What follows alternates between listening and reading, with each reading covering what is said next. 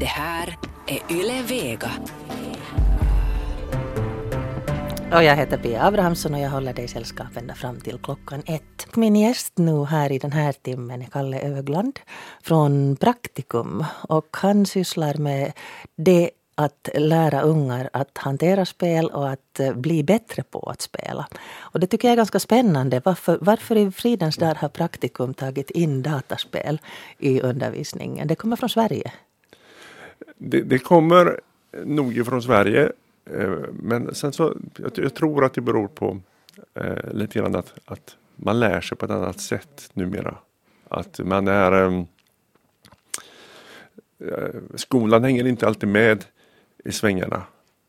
Och det här är kanske lite mer min personliga åsikt.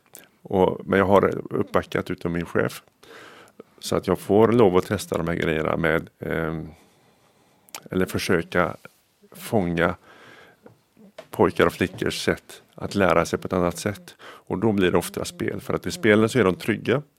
Eh, de eh, förstår sammanhangen. De har sällan några problem.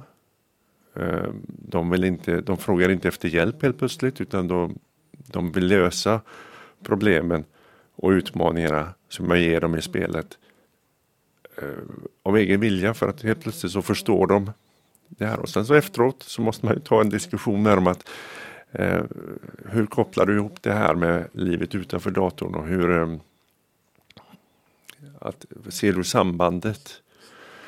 Eh, och så här. Och då har vi haft jag har haft en kille som jag försökt lära ut löner, löner och skatter och det här och det har han inte förstått på pappret. Men när vi gick in i Minecraft och vi började diskutera olika roller och han fick en roll att göra och han fick bestämma sin lön och sen så fick han ehm, eh, ja, börja räkna på hur mycket lön han skulle jobba för sitt utförda arbete.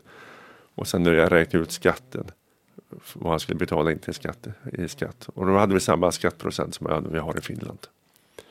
Och då först förstod han. Då tyckte han att det här är det så här enkelt. Mm. Minecraft är någonting som eh, ni som eventuellt inte vet om det, jag uppfattar det som en slags virtuell lego. Man har klossar, man har olika eh, element i en byggsats så att säga. Man kan bygga hela världar. Man kan bygga hela världar, man kan göra precis vad som helst. Precis vad som helst.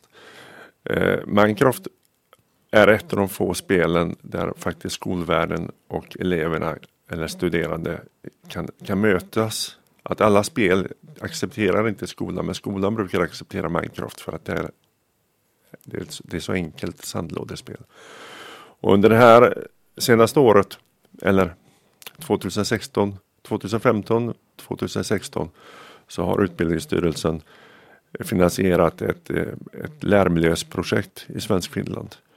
Så att vi tillsammans med Optima Eh, YA i, i Vasa, Point College i, i Borgo och så vi Praktikum i Helsingfors hade vi det här tillsammans och Axel naturligtvis också. Där vi har försökt testa alternativa inlärningsmiljöer och där Minecraft var ett. Fast det, här, det visade sig också att Minecraft blev lite för svårt för lärare. Att man först så måste man ju komma till insikten att det här kan vara något bra. Så att eh, i vissa fall så har man ändå tagit steget att eh, börja med quizar och quizprogram. Och bara det är egentligen en, en liten spelframgång. Berätta vad det betyder. Vad gör man där? Ehm, Lärare, läraren sätter upp eh, frågeställningar. Och så går det på tid. Och så ska du få du fyra svarsalternativ. Och så ska du gå igenom kanske tio frågor och ju fortare du svarar rätt desto mer poäng får du. Och då får du en då vill du ha så mycket pengar som möjligt. Och sen så när du har fått så mycket pengar som du vill så vill du flytta fram målet lite grann också. Eh, och, och då börjar du tävla mot dina kamrater. Och när du tävlar mot dina kamrater så är det bara att bli så bra som möjligt. Och det är att minnas nyckelorden som möjligt eller eh, glosor eller så här. Så att det, det är också sån här. Så man använder egentligen, jag såg någon gång en TED-talk där man då konstaterade att, att då det är miljontals människor som spelar och de spelar miljontals timmar så man får en fruktansvärd mängd data av hur folk beter sig. Och, och man hade funderat på hur man implementerar det här i undervisningen. Alltså hur ofta ska man få en belöning? Ska man få random eh, storvinst mitt, ibland, eh, mitt emellanåt utan att ha förtjänat det och, och liksom drivas av hoppet att få det en gång till?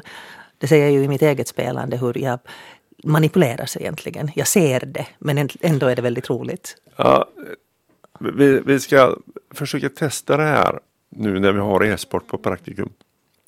Att eh, våra e-sport är eh, betydligt mer fysiskt än vad man tror. Det är betydligt mer mental träning än vad man kan tro. Det är betydligt mer utbildning än vad man kan tro. Att man, det finns mycket att tänka på.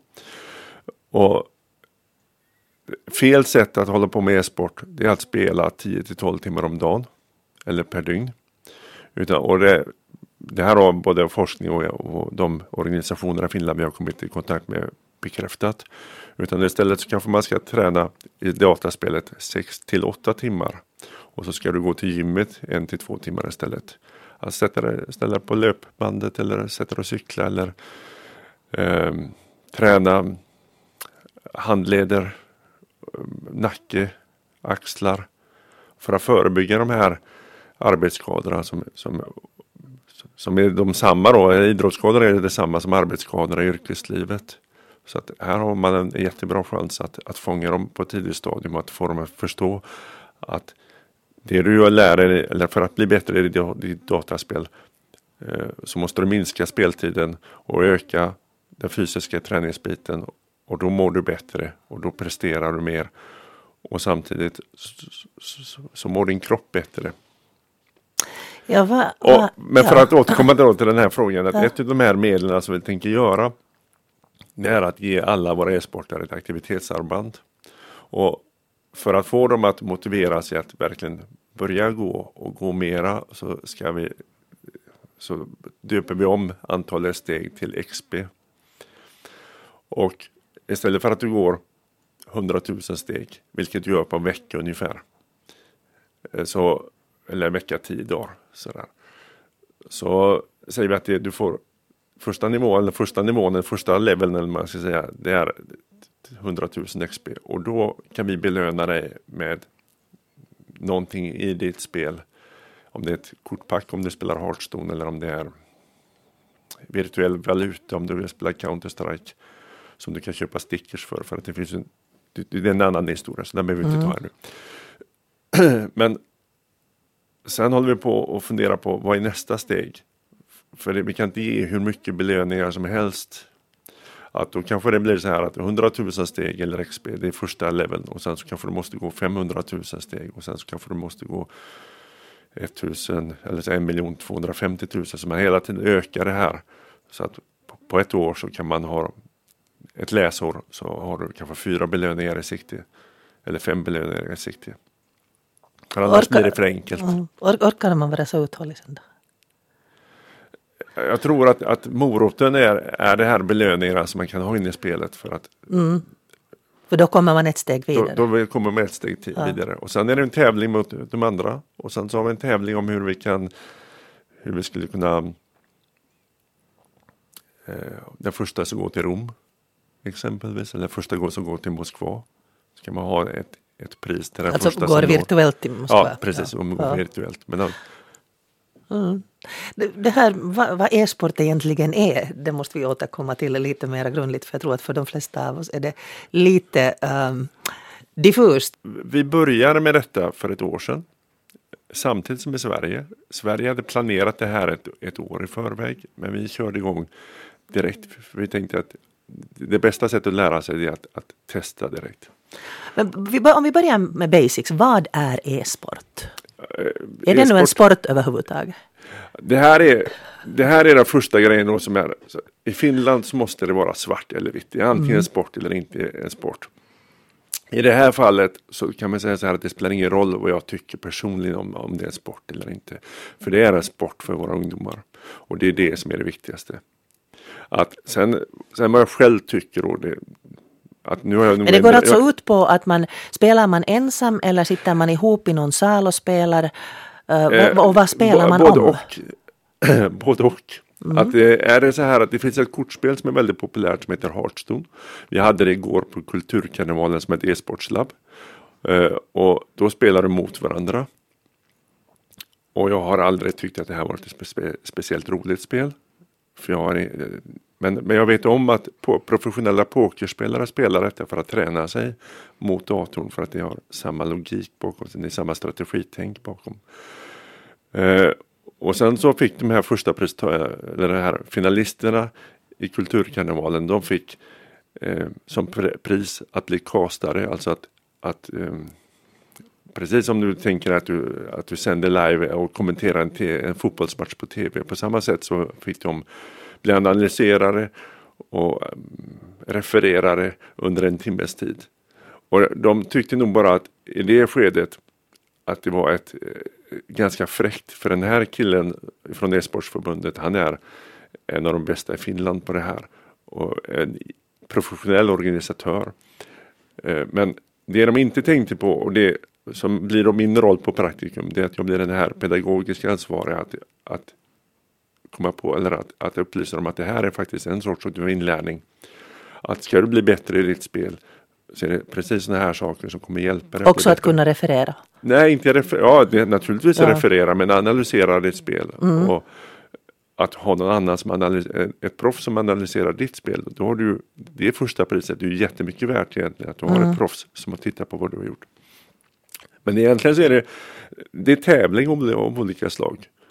Um, du talar om Counter-Strike? Ja, jag pratar om Counter-Strike. Och där, och har, ju, på... där har Finland precis fått en åldersgräns för PC-versionen. Den har inte funnits innan. Den är numera 16 år. Uh, och jag kan väl hoppas då att flera föräldrar kollar upp sina barn här hemma för det är en 16-årsgräns numera på det. Och den innehåller då, är det sån här pang och skjut? Ja, det är pang och skjutspel. Okay. Fast när man pratar med de här professionella e-sportarna som spelar Counter-Strike så ska de sagt att de har slutat fundera på att, skjuta, att det skjuta. Utan här, hade det spelet gått ut på att kasta blommor åt varandra så har de gjort det också. Det, det är alltid andra tydligen som är helt...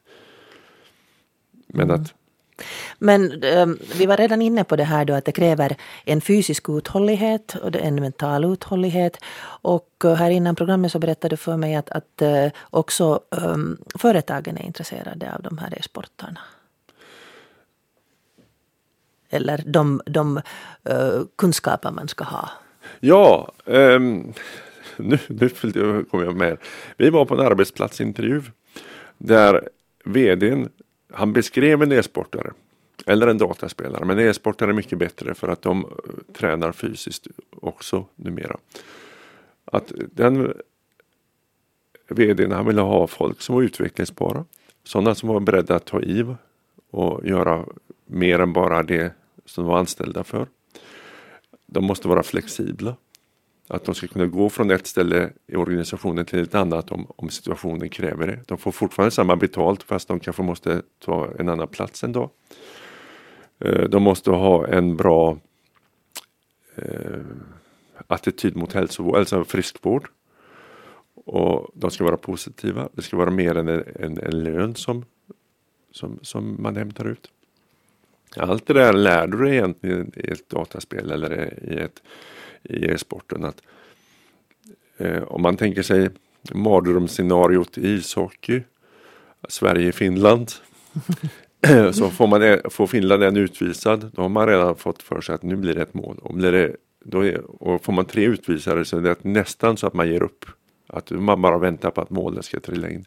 Men i e-sporten är det inte så utan där kan det vara så att, att två, tre, fyra blir utslagna och du kämpar in i det sista för du vill inte förlora ett spel.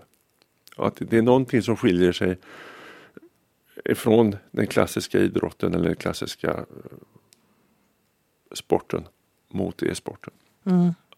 Och, man drivs där av de här Men att det här är också så här att om, mm. om en det, nu vill jag inte dra några paralleller mot, mot, mot den andra idrotten och, eller sporten. Och det här är bara mina personliga åsikter igen. Att i spelet så är det så här att du har ju anfallare och försvarare precis med vilket annat som helst. När, om den, den bästa anfallaren, den bästa försvararen blir utslagen så omformar man sig och man tar andra platser och man arbetar på ett helt annat sätt. Och framförallt än vad du gör inne i klassrummet. Så, och, men du kanske vi glider bort ifrån det du frågar om. Mm. Men det är, det är väldigt intressant det som händer i, spelet. Och kan man bekräfta det som en säker inlärningsmiljö, alldeles oavsett om man använder ett spel i, undervisningen eller i sport, så, och får dem att tänka efter och flytta ut i arbetslivet, så är det jättebra. Mm. Men själva sporten då, det, det, det kräver ju inte att du är närvarande, alltså det, fysiskt närvarande på samma ställe. Eh, jag vet om ett finskt Counter-Strike-lag nu där de sitter på tre olika finska orter och nere i Holland och så spelar de i finska ligan. Att de behöver inte vara fysiskt närvarande men de är fortfarande, det är fortfarande riktiga vänner som man har. Även om man inte kan få träffa fysiskt varje vecka. Så att det, det, är, det är lite så att det är också så att, att det är intressant det här med lagsport. Alltså, um, det fanns någon gång jag kommer inte ihåg vad det hette men mina pojkar sa att de muddade. och det var alltså, det såg ut så när man tittade på när de spelade att uh, skärmen var svart och sen en massa vit text. Och, och de dödade drakar och de fick häxpoäng och de drog ut på expeditioner mot björnar men alltså det var inte, inte bilder utan det var bara ord. Och de träffades sen en gång i året så ordnades det en sån här kryssning mellan Sverige och Finland. Där de då träffades och de kände igen varandra från de olika rollerna som de hade. För att det var helt lagbundet. Att man kunde inte klara sig ensam i det. Utan man, måste, man var beroende av att andra funkar tillsammans. Ja. Och det funderar jag på att det måste ju vara en jättevärdefull egenskap. Att, att liksom lära sig att, att gruppens uh, bästa går före mitt bästa. Ja, men alltså där då är vi där tillbaka till skolan att man måste ha en, en pedagog eller lärare som faktiskt berättar för att det här är jätteviktigt. Att um, nu har vi ett av våra e-sportslag som precis har börjat i Helsingfors som tycker att deras problem är inne i spelet. Uh, för de eh, tycker att den andra har för stort ego eller jag har för stort ego eller att jag har mycket bättre än de andra. Men i själva verket så är inte problemet inne i spelet utan problemet är att att de inte har förstått vad, hur ett lag fungerar. Och kan man lära dem in i spelet hur nyttigt och hur bra och hur viktigt det är att ha fungerande arbetsgemenskap på en arbetsplats. Men att vi nu testar det här först i ett dataspel. För här, när vi har ett dataspel också så är det så här att det är precis som en, att komma ut till en arbetsplats. Att du väljer egentligen inte dina lagkamrater utan det är fem stycken eh, olika individer, pojkar och flickor som har ett gemensamt intresse och så ska de helt plötsligt börja forma ett lag. Och det är mycket svårare än vad man först kan tro. Men problemet ligger inte inne i dataspelet utan det ligger ute i den fysiska världen. Så att det vi måste göra med dem är att, att ta ut dem utanför spelet och så börja sätta oss åt nu, tack gode gud så arbetar jag med en, en eh, idrottslärare, en idrotts, vår idrottskoordinator. Så han har ju 25 års coaching-erfarenhet med sig. Så man, det är bara att bekräfta hans eh, 25-åriga erfarenhet och så, att nu applicerar det istället för att du tar handbollen så är det ett dataspel och så är det precis samma sak. Och det har han eh, han har gjort en fantastisk personlig resa men att, men att han måste nu också ta det här ett steg till. Du talade om att eh, de här som är uttagna, de, de bästa, eh, till exempel kan träna äh, sähly på morgonen och sen, sen sitter pedagogen med och analyserar. Det kommer in en massa etik. Ja, nu, nu våra e-sportare på praktikum, eftersom det är fysiskt krävande, att du måste träna fysiskt, för att bli bättre, för att, att du ska orka stressen, orka den här um, så det är inte bara fråga om det att fingret blir snabbare? Nej, det är inte bara fråga om att fingret blir snabbare utan det är att, att vad gör du om du får en förlust och den, för att nästa match så måste du släppa den förlusten och så måste du gå mot en, mot en vinst istället. Men då har vi sagt så här att eh, vi spelar inte i skolan. Och det förvånar väldigt många. Och där förlorar, där förlorar vissa intresset för de tror att de ska komma till skolan och spela dataspel och det handlar inte om att spela dataspel i skolan. Och dygnet består av 8 plus 8 plus 8 timmar. Vi kan aldrig ändra den ekvationen, det är alltid 24 timmar i ett dygn. Och alla vi kommer i kontakt med, såväl forskare på Helsingfors universitet eller e-sportsorganisationerna, de säger att alla, alla säger att ni måste sova jättemycket, ni ska sova på nätterna och det är åtta timmar som gäller.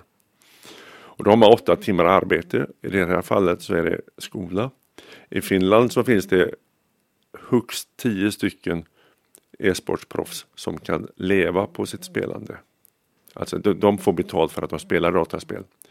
Men så har vi hundra stycken semiproffs som kallas i Finland som inte kan leva på sin hobby. Utan de måste ha ett arbete också precis som våra studerande har en, en, sin skola. Och då har de, säger vi att vi har åtta timmar sånt. Och då har vi åtta timmar kvar. Och de åtta timmarna som är kvar det är ju den tiden som de vill lära eh, maximera för, för, att spela så mycket som möjligt för att bli bättre så bättre som möjligt. Och då har vi sagt så här att eftersom ni ändå spelar på kvällen så är det, spelt, så är det skoltid. Och så har vi upprättat kontrakt med dem. De är inte juridiskt bindande men bara så att vi är överens om, om vad det är som gäller. Och när det är skoltid så måste ni uppföra er som det är skoltid. Att ni, kan inte, ni måste vårda era språk, ni måste tänka på vad ni säger för någonting. Och vi kollar er. Och vi har ganska mycket kontakter ute i, i finsk e-sport så att de vet också om när det, och rapporterar in till oss om det är någon som inte gör det. Vi har inte haft någonting sånt än. Men att, och sen så den fysiska träningen lägger vi in på skoltid. Att de, liksom våra idrottsprofilanter på praktikum, de har träningsrättigheter. Att de får träna i skolan på skoltid. När de, andra, när de andra går till, till modersmålet eller mm. går till ett yrkesämne så har våra e-sport eller e-sportare, de får gå till gymmet och så får de träna i 45 minuter, duscha och så bjuder vi dem på morgonmål och sen så efteråt så har vi, när de ändå äter frukost, för det, det slarvar de oftast med, så får de ett eh, eh, så har vi de här diskussionerna om etik och moral och eh, jämställdhet, diskriminering, hur uppför du dig på nätet? Eh, hur är det här, i dataspel så är det ingen skillnad mellan hur, vad flickor och pojkar presterar. Men också visar upp kanske då att här är en tjej som spelar och att det faktiskt finns kött och blod bakom den här personen. Eller tvärtom naturligtvis också med pojkar. Eh, och när vi kört det här på praktikum så har vi också lyckats kväva ett mobbningsfall. För vi klädde upp dem i, i lagjackor. Och plötsligt så var det inte lika roligt att mobba den här datanörden eller vad den här killen. För plötsligt så gick det omkring 25 stycken med samma jacka. Så det var ganska så här mm. skön känsla att det, att det faktiskt att de tog sitt förnuft i fångat och slutade med det. Mm fascinerande, en helt ny värld för mig. Vi ska prata ännu mer om det här med digitala uh, inlärningsmiljöer och, och det här med att, att arbeta tillsammans om en liten stund. Virtuell verklighet handlade det om här idag, Kalle Ögland. Vi satt och diskuterade och tittade på mitt spel här emellanåt och du talade om Heyday och kockutbildning. Ja, det var vad, du lär dig av ett spel och på Heyday är ett sånt där underbart spel. Eh, där man lär sig produktionskedjor. Att på en väldigt begränsad tid så ska du följa, du ska fylla en båt full med varor. Eh, och det, varje vara tar väldigt mycket tid att ta sig fram men du har koll på hur lång tid det tar fram. Och är det så att du ser att du inte kan fylla din båt under den här begränsade tiden, för du ger inte upp. I en annan situation i vardagslivet så kanske du ger upp att du ser att att nu går buss om tio minuter, att eh, eh, hinner jag dit? Nej, jag ger upp och tar nästa. Men här är det så här att här är det tvärtom att även om det är en minut kvar så tror du fortfarande att du ska kunna hinna. Så man lär sig produktionskedjorna, man lär sig... Man måste odla potatis ja. för att kunna uh, sälja ja, man, den först tar... och sen när man har sålt massor med potatis så kan man köpa en potatisförädlingsfabrik. Ja, Men då måste man alltså, odla man, potatis man... för att få förädlingsfabriken att funka så att båtarna blir fyllda. Ja, alltså man, om man bara tar det enklaste då med, med att göra pannkakor i det spelet. Så måste du odla sockerrör som du förädlar till kandisocker. så har du ena ingrediensen klar. Och då tar, det här är lite hemskt för det här kan jag. Eh, att odla de här sockerrören tar 20 minuter innan du kan skörda dem och så, så behöver du ett och så tar det 28 minuter eller vad det är för någonting för att kandisockret ska bli klart. Och du är uppe på nästan en timme för ett sockerpaket och du behöver ha kanske tre sockerpaket till tre pannkakor och så ska du fylla nio, tre lådor med tre varje och det är matematiken tre gånger tre, det är nio och då måste du det är väldigt mycket socker som måste med där och så måste du äggen och då först för att få ägg så måste du mata kycklingarna och så har de en kläckningstid eller en produktionstid och för att du ska hitta maten till kycklingarna så måste du göra den i dina, din förädlingsmaskin och innan dess så måste du odla de här eh, råvarorna för att få det att, att göra. Men man, det här är produktionskedjan och helt plötsligt så kan man begripa det här. Så att sen när man går på kocklinjen Ja, det här var ju bara ett exempel. Att, jag vet inte om det var något bra exempel för kocklinjen. Men, men, att, men jag kan tänka mig att det här att inse, att ha en slags eh, bild redan i sig av den här kedjan. Ja, att behövs, kedjan, produktionskedjan ja. behöver du ha med dig. Men, men det är ju sådana grejer som, man, som många spel kan lära ut. Fast där är en, man måste ha en lärare. Och här var min, en kollega på, på praktikum som, som är kock. Som berättade om det här för mig. Och där jag drog parallellerna mot spelet. Men jag hade aldrig tänkt på det om inte han hade sagt det till mig. Mm. Utan det är så här, man måste ju hjälpas åt lite grann och så måste man vara öppen för, för nya idéer. Mm. Då vi började prata så pratade du om Minecraft. Och uh, jag förstod att din dotter, nioåring, åtta år. åttaåring, spelar Minecraft tillsammans med de här 16-17-åriga Ja, alltså. Skapar. Det, det, började med att jag hade ett projekt. Jag tänkte jag måste se vad det här är. Jag är nyfiken på Minecraft. Jag hade inte en aning vad det var för någonting. Så jag körde det som en fritt valbar kurs med mina datanomer i Borgo 2013-2014 om jag minns rätt. Och då var hon fem år gammal. Och det här var en kurs som vi gjorde på distans för man behöver inte vara närvarande. Eh, och vi, byggde, vi, skulle bygga upp, jag hade två mål men det ena var att de skulle göra ett hus. Eh, och ett eget hus för att de skulle få vara kreativa. Och så skulle de bygga upp skolan. Och på, på 36 timmar så hade de byggt en stad. Okay. En hel stad. Och då hade de första konflikterna börjat. Och då började jag förstå vad lärarens roll var. Att lärarens roll kanske inte alltid är att han behöver egentligen inte veta så mycket om spelet. Utan han, och det här som jag hade varit rädd för innan att, att min auktoritet skulle försvagas av att jag använde ett spel. Den, den förstärktes istället för att plötsligt så bad de hjälp att lösa den här konflikten. Och alltså hur, en hurdan slags konflikt? Ja, alltså jag vill att de bygger hus på fel ställe. Okay. Alltså sådana små konflikter och sen så slutar de prata med varandra mm. och sen fungerar inte klassrummet efteråt så man måste man, man kan få bli lite mer coach Mm. Eller mer så här att eh, upplysa dem hur, hur saker och ting fungerar. Men då satt min lilla dotter, då var hon fem och hon spelar fortfarande med mina studerande. Eh, och hon och hennes kompisar de blir inte dömda för sin ålder utan för vad de presterar i spelet. Så att, och så länge som de sköter sig, de här små barnen och inte börjar använda för mycket eld eller så här så, så är det helt okej. Okay. Mm. Så nu har jag jobbat med en 20-åring i en vikingaby för han fick bygga vad han ville. Och där var min dotter, hon, hon triggade hans inlärning. Att det han skulle lära sig enligt kursen triggade hon fram. För hon började med yrken och hon började med att ta betalt för sina tjänster. Och, och alltså, hon, hon sa så här, för den här pojken som jag hade i skolan, han skulle lära sig matematik. Och hon sa att du kan inte lura mig pappa för jag tänker inte räkna matematik. Men en, en, någon som går i tvåan måste lära sig att läsa och skriva och utan att hon visste om det själv så hade hon börjat producera massvis med böcker. Som hon sen tog betalt för. Och hon producerade jättemycket text. Och tog betalt då betyder i virtuell valuta? Ja, alltså det är virtuella valutan som vi hade kommit ja. överens om. Eller byteshandel. Så det är ganska Eh, Eh, då man talar om virtuell värld så den innehåller element av denna värld eller ska vi säga det är en um, värld vid sidan om men med samma element?